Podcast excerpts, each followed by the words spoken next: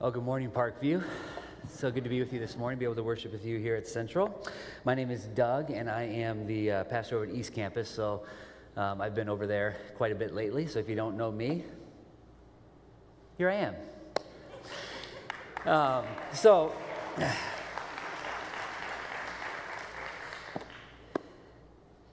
you know, in life, throughout the many sort of varied human relationships and contexts that I have found myself in, it is very, very common for me, either consciously or subconsciously, to sort of, when I am interacting with somebody else, to sort of just wonder where do I stand with this person?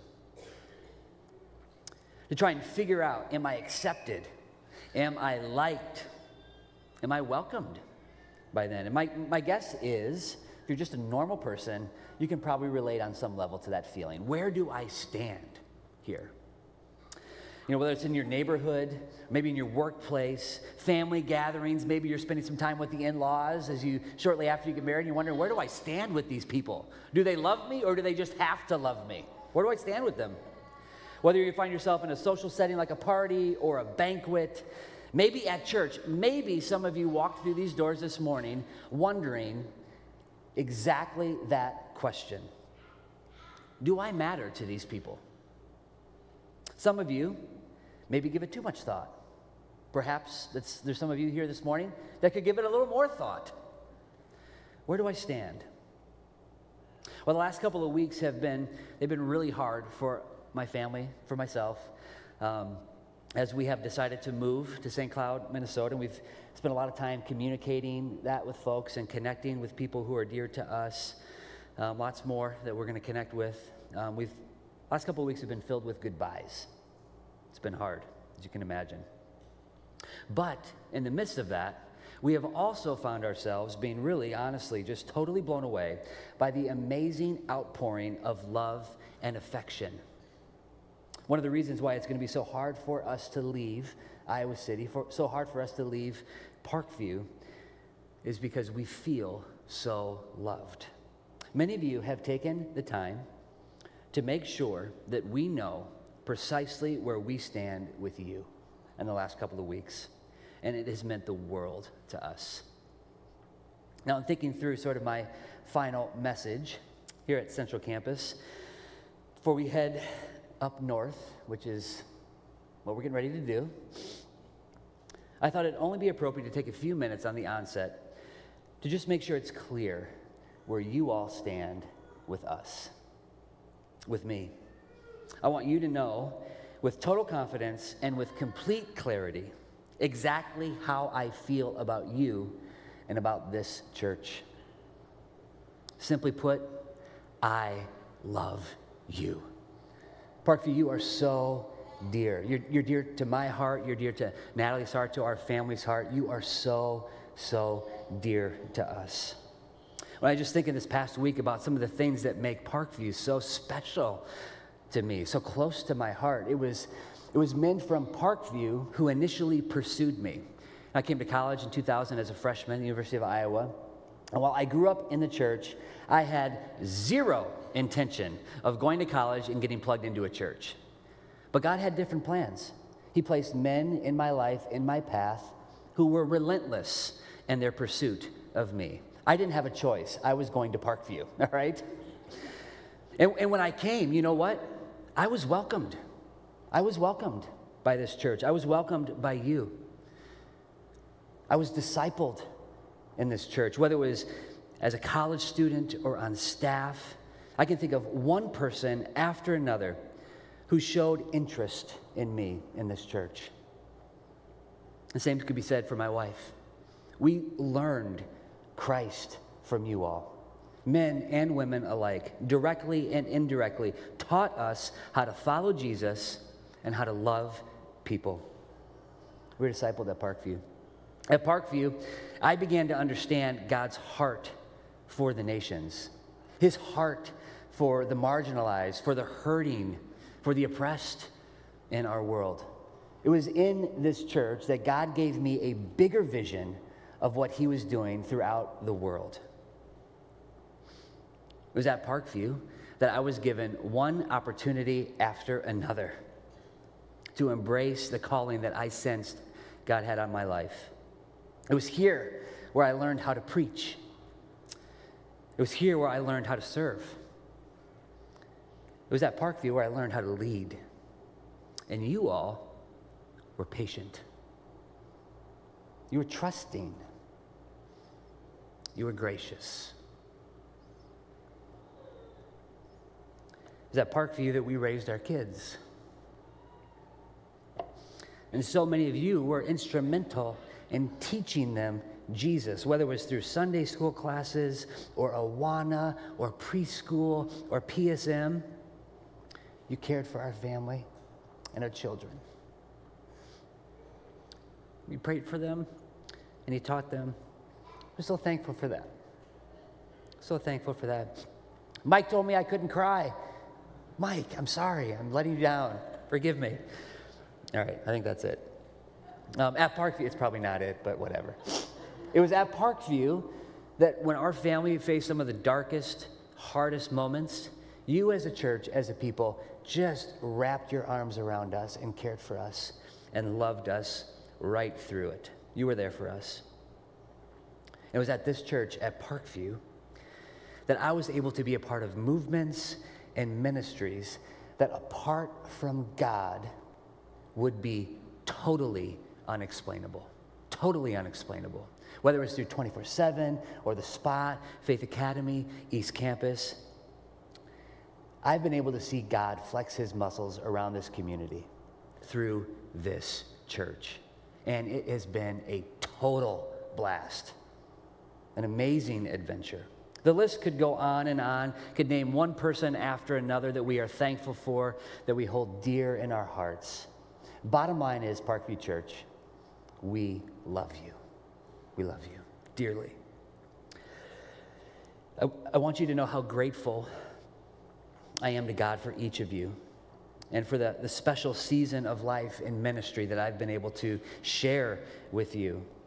Natalie and I love you deeply. And for the years to come, please know that you will not only hold a special place in our memories, but you will er, remain especially dear in our hearts. That's not changing. Okay? So let's get it straight. That's where you stand. Now, on to the message. Well, final message Mark gave me. Thank you, Mark. Just the freedom to pick something and have at it. So thank you for your trust and the opportunity. Um, man, I wrestled with this for a, for a while. Okay, I settled just on one simple verse. And it's a verse that for me has been especially helpful in the last couple of uh, months. One verse that I want to sort of just reflect on with you this morning. And it comes from 1 Timothy chapter 4, verse 16. 1 Timothy chapter 4, verse 16. I'll read it. You can open your Bibles if you have. We'll kind of look a little bit at verses 6 through 16 along the way, but I think it's on the screen here. Yeah. Verse 16. Let me read it for us, and then I'm going to pray, and then we'll just spend a few minutes reflecting on God's goodness to us through His Word. Here's what God's Word says Keep a close watch on yourself and on the teaching Persist in this. For by so doing, you will save both yourself and your hearers. One more time. Keep a close watch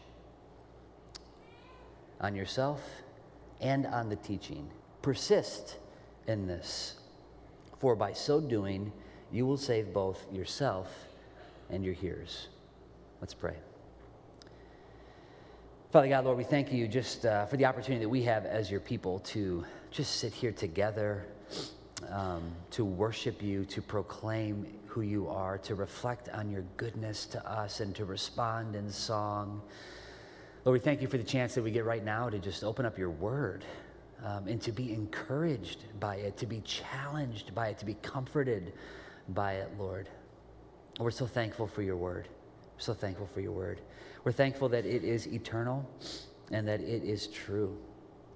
Lord, and you've given it to us so that we can learn more about who you are in this world that you've placed us in, Lord. We thank you for it. We ask right now, just as we consider your word together, Lord. Would you guide us in your truth? Take this word, Lord, write it on our hearts, use it to shape and to form us into the people that you have called us to be. We ask these things in the mighty name of Jesus. Amen.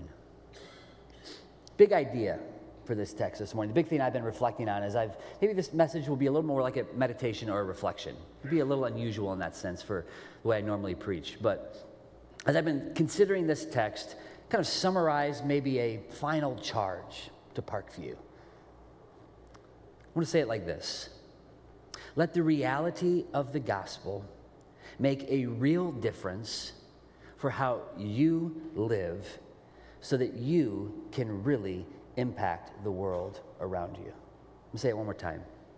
Let the reality of the gospel make a real difference in how you live so you can really make an impact on the world around you. And in this one simple verse, you could probably break it up into sort of two sections. There are commands at the beginning of the church, or beginning of the verse, and at the end of the verse, there is a promise. So let's just consider them together in, order. First, what are the commands, the, the charges? It's, it's, it's important to remember that in this section, Paul is instructing a younger pastor, Timothy, on how to be a good servant of Jesus Christ, of Christ Jesus. You'll, you'll see just above the section, if you have the ESV, the editors have given this section that title A Good Servant of Jesus Christ. Now, while this letter was directed to Timothy, the pastor at the church of Ephesus, there are so, there's so much, there's so much that can and should apply to every single one of us, even if we have not been called to hold the office of a pastor. It more broadly can apply to anyone who identifies as a Christian, those whose identity is found in Christ. What are the charges? What are the commands that we see here? Well, there's three of them. Keep a close watch on yourself, keep a close watch on your teaching, and persist in this. First, watch yourself. Watch yourself.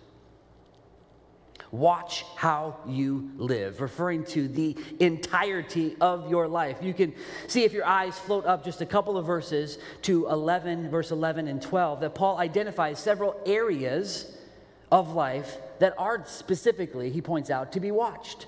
Look at verse 11, if you can float up there. It says, Command and teach these things.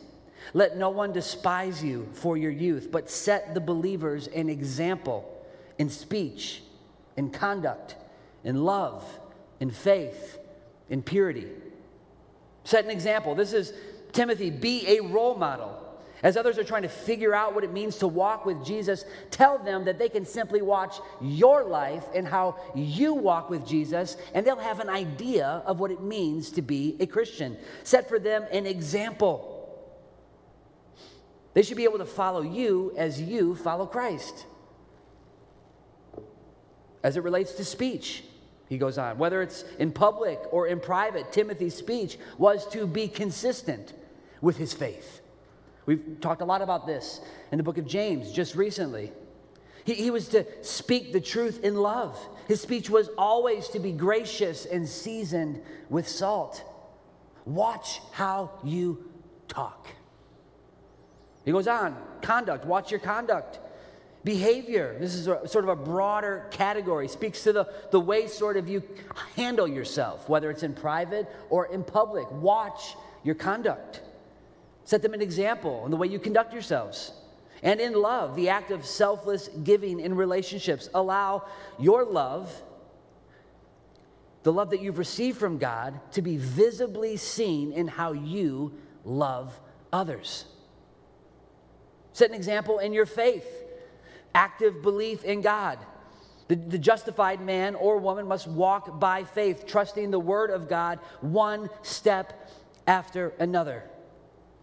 And in purity, he calls them to a lifestyle that's marked essentially by holiness. For those who are in Christ, we know you are a royal priesthood, a holy nation, a people for his possession, set apart unto God, special to him. And you are called to live lives of holiness, dedicated to God as a result. Setting an example for the believers in purity. Now, this word in verse 16, life, this idea, keeping a close watch on yourself, on your life. It's like you could sort of click on that in your Bible and it would be a hyperlink that would take you to every aspect of your life. Whether it is your marriage, your family, your career, your studies, what you watch on TV, what you listen to, what you read, how you deal with your money, how you relate to your neighbors or your colleagues or your children or your parents. Keep a close watch on yourself, every aspect of your life. That's the first command. Keep a close watch on yourself. Second, and on your teaching. Now, this word teaching shows up sort of three different times in verses 6, again in verse 13, and then here in verse 16. In verse 6, it's translated doctrine. If you look at verse 6, it says, If you put these things before the brothers, you will be a good servant of Christ Jesus, being trained in the words of faith and of the good doctrine that you have followed. Then again in verse 13, until I come, devote yourself to the public reading of Scripture, to exhortation, to teaching. And then here in verse 16, keep a close watch on yourself and on the teaching. You are to keep a close watch on your life and on the message that shapes and forms your life. We are called to fill our life with the truth, the good, sound, right doctrine, the, the, right, true teaching. We are to hold fast to it, keep it, fill our mind with it, actively share it. In this section, it's clear that, that Timothy is both on the receiving end of this teaching and this doctrine, but he's also on the giving end of it. He's also talking about how he's supposed to teach others. This is a gift, a unique gift that he has.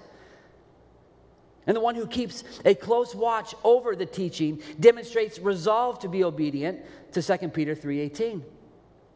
Where we are commanded to grow in the grace and knowledge of our Lord and Savior Jesus Christ. The first two commands are pretty simple. Let the reality, let the truth of the gospel shape the way you live. Those two things must be consistent. The message you believe, that you learn, that you study, that you've received, and the life that you live.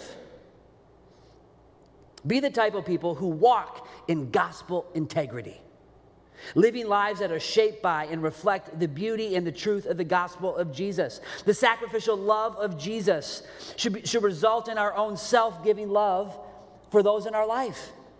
The, welcome that we receive from Jesus, you see how this works? Should be re- responded by welcoming others, sharing the welcome of Christ with those around us. The forgiveness that floods into our life should not dead end in our life, but rather it should flow through us and to be extended to those around us. The grace, the kindness, the compassion we receive from Jesus should flow right through us, should shape us to be people who are formed in his image.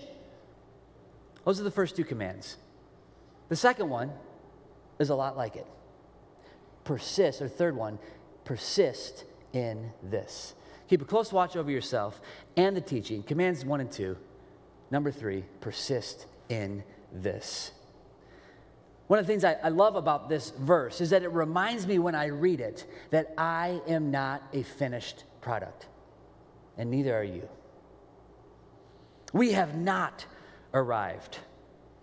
Never think for a second that your days of personal vigilance are over or that your doctrinal growth is a thing of the past. There are few things in this world that are more dangerous for our soul and completely not needed in our world than coming to a place where we think we have arrived either in our morality or in our theology. The arrogance and pride of that person, the person who thinks that they have arrived, can do great damage. Unfortunately, just a sort of casual glance at your news feed will quickly reveal one spiritual leader after another who's fallen in sin, disqualified from ministry, and it begins oftentimes with spiritual pride. There's a quick progression. Step one I got it together, I've got it figured out, I have a corner on the truth. Step number two, therefore, no need to persist in watching my life or my doctrine. Step number three, train wreck. Now, think about how spectacular God's design is in all this. That was a quick journey, wasn't it? think about how spectacular God's design is in all of this. Think about how amazing this invitation is. One of the defining features of being a disciple of Jesus is that we get to spend our journey through this life learning Jesus, which means there is always more of Jesus for you and me to discover every single day. One discovery after another. You come to church on a Sunday morning, you should come with an expectation to discover our Savior afresh. Or if you're in community group on a Monday night with you should you should go to that setting with an expectation to discover something new about who Jesus is as you open up your Bible and you learn from brothers and sisters that God has placed in your life and you you learn from their discoveries of Jesus. He has us on a journey of constant adventure and discovery in who Jesus is. Ephesians 3 8 and 9. As Paul describes his calling, he says, To me, though I am the very least of all the saints, this grace was given to preach to the Gentiles the unsearchable riches of Christ and to bring to light for everyone what was the plan of the mystery hidden for ages in God who created all things this is what he invites us, you and me, into a lifelong journey of Jesus discovery, growing in our understanding of, of the mystery that was hidden in ages in God. Now, here's the deal I don't know about you. I love discovering new things. I love discovering new donuts. Do you like that? I love discovering new music, new movies, new shows. I love discovery because it's fun, it's new. See, here's the deal the journey that Jesus has placed us on. It confronts the ho hum boredom in life that many of you are experiencing right now. It is just not possible to be a, bo- it is antithetical to being a Christian, being bored, because Jesus Himself has unsearchable riches around every corner, waiting for you and me to discover afresh every single day. He's forming Christ in you and in me. And his command here in 1 Timothy 4:16 is to persist, to continue, to not give up. Don't think you've arrived. There is more of Christ for you and me to discover and to enjoy. Now, over the years, one of the challenges, if you've lived in Iowa City for, I don't know, one year, you've probably experienced this. People just come and go. Now, I feel like I'm on the other side of that equation for the first time, and it's sad. I'm so sorry. I'm leaving. And, uh, you know, if you come and go, if you've been around long, when people come back, I don't know, might, you know, just had the experience the last couple of um, weeks of reconnecting with old college friends that I haven't seen for years. And if you've been in a similar setting where you, you know, been with somebody you haven't seen for a long time, there's always this, especially maybe around my age, this sort of like sizing up that happens, like, what has changed about you, you know? And usually I can see their, their eyes kind of floating around my hair, you know? It's like, yes, it's grayer, okay, let's move along, you know? But, uh, you, you can see how you just change. And there's something kind of fun about that. But what's been really in, enjoyable for me as I've been reconnecting with uh, these two friends specifically is that I've been able to see how they have persisted in this, how they are different. They have grown in Jesus. It's amazing to see the growth in Christ in them. It's been a blast. Jesus is forming himself in you. Persist in this. Keep watch over your life. Keep watch over your teaching, over the doctrine. don't give up. Now, those are the charges. If you keep going in the verse, you see that there is a promise. The two of them baked in there. For by so doing, you will save both yourself and your hearers. For by so doing, you will save.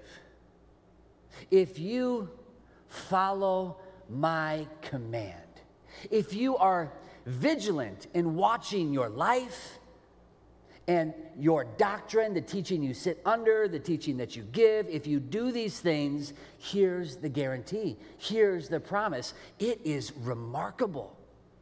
You will save yourself and your hearers. What's at stake?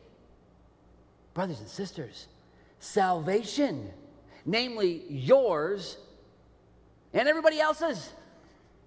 This is no small thing. If you remain, if you persist, if you keep watch over your life and how you teach, the doctrine you sit under, ensuring that the truth you believe is also the truth that you live. That the good, right, true, beautiful, sound doctrine is making its way out into your life.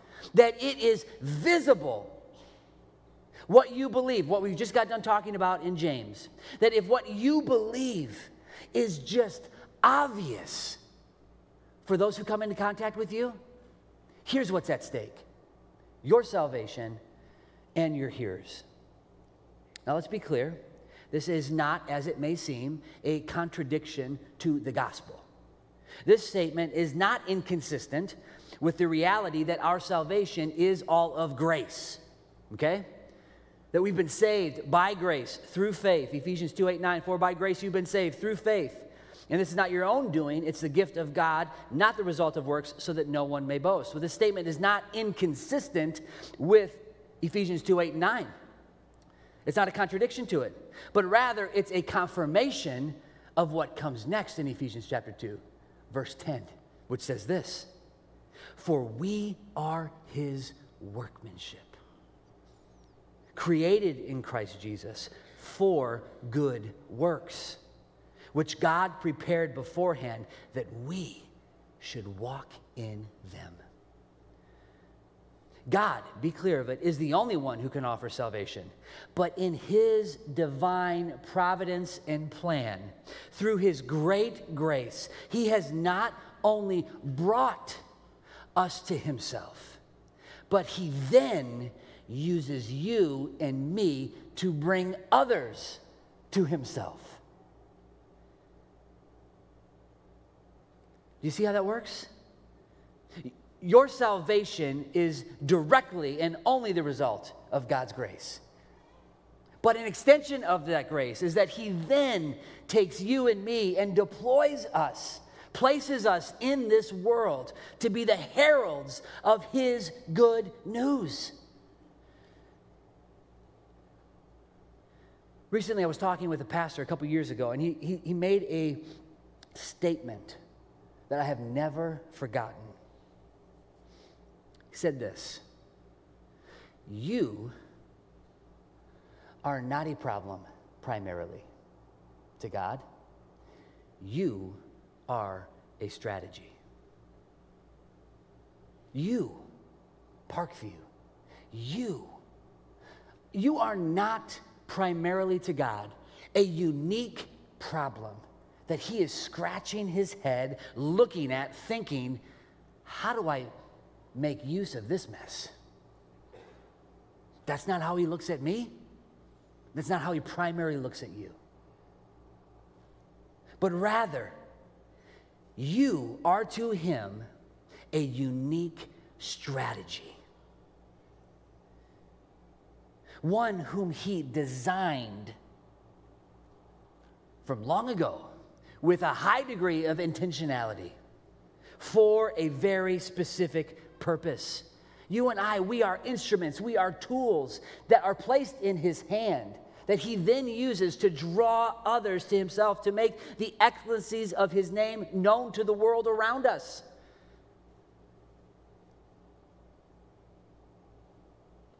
The power, here's what I want you to understand.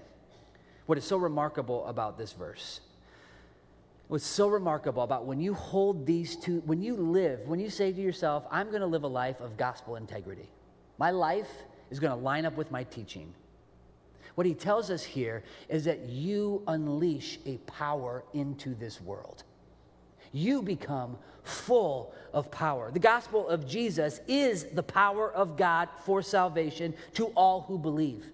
In Luke 24, Jesus promised that his followers would be clothed from, with power from on high. And we see him deliver on that promise in Acts chapter 2. Power comes to you and to me directly from God himself, every single follower of Jesus. His power in your life is not simply an added ingredient meant to sort of give you an extra boost, a turbocharge in your life. Certainly, the early church did not see it that way. They saw it as a miraculous intervention without which they could do nothing. When you hold fast to the truth of the gospel and you allow it to give shape to your life and the, and the culture of this church, you, Parkview, tap into the very power of God. And you take the beauty of the gospel and you put it on display for the world to see. You possess a tremendous amount of power when you do that. Salvation for yourself and your hearers is at stake. It was St. Augustine who famously said, Without God, we cannot. Without us, God will not. Parkview, you are a unique strategy that God has known from long ago, placed in this community to reach people you can only uniquely reach. Now, if you were to visit my office at East Campus, even to this day, because I haven't started packing, something I got to work on. It's a few things I got to work on. But if you were to visit my office over at East Campus right now, you would see a picture that is hanging above my desk, and it's hung above my desk for years. It was a gift by dear friends um, who, no doubt, heard me quote Luke 24 numerous times and thought, this is obviously special to this person. So they gave me a gift, a painting. And if you look at that painting, what you'll see is Jesus with two men on the road to Emmaus. If you're familiar with the story, um, after the resurrection, the disciples had discovered that Jesus' body was not in the tomb. And as you can imagine, the word of this news, the, the resurrection of Jesus, just begins to spread around the area. Just begins to spread. Two of the disciples are, are walking on the road to Emmaus. And as they are walking on the road, uh, talking about what they've heard, Jesus sort of pulls up next to them, conceals his identity. They don't realize that it's Jesus that they're speaking with that's joined them on their journey. And as he's, he's walking there, he sort of joins their conversation and plays dumb while he does it. What's this you're talking about? Their response Are you the only one in the entire area who has not heard the news? Jesus' response What news? What news? Tell me more. And then in verse 19, listen to what they say. What news? The news concerning Jesus of Nazareth, a man who was a prophet, mighty in deed and word before God and all the people. That's how they describe Jesus a man who was mighty in word and in deed before God and all the people. Uh, Luke 24, this section, specifically this verse, has long been one of my favorite passages. It, it, like I said, is probably the one that is most quoted in my preaching. One of the reasons why is for me, and my prayer is for you.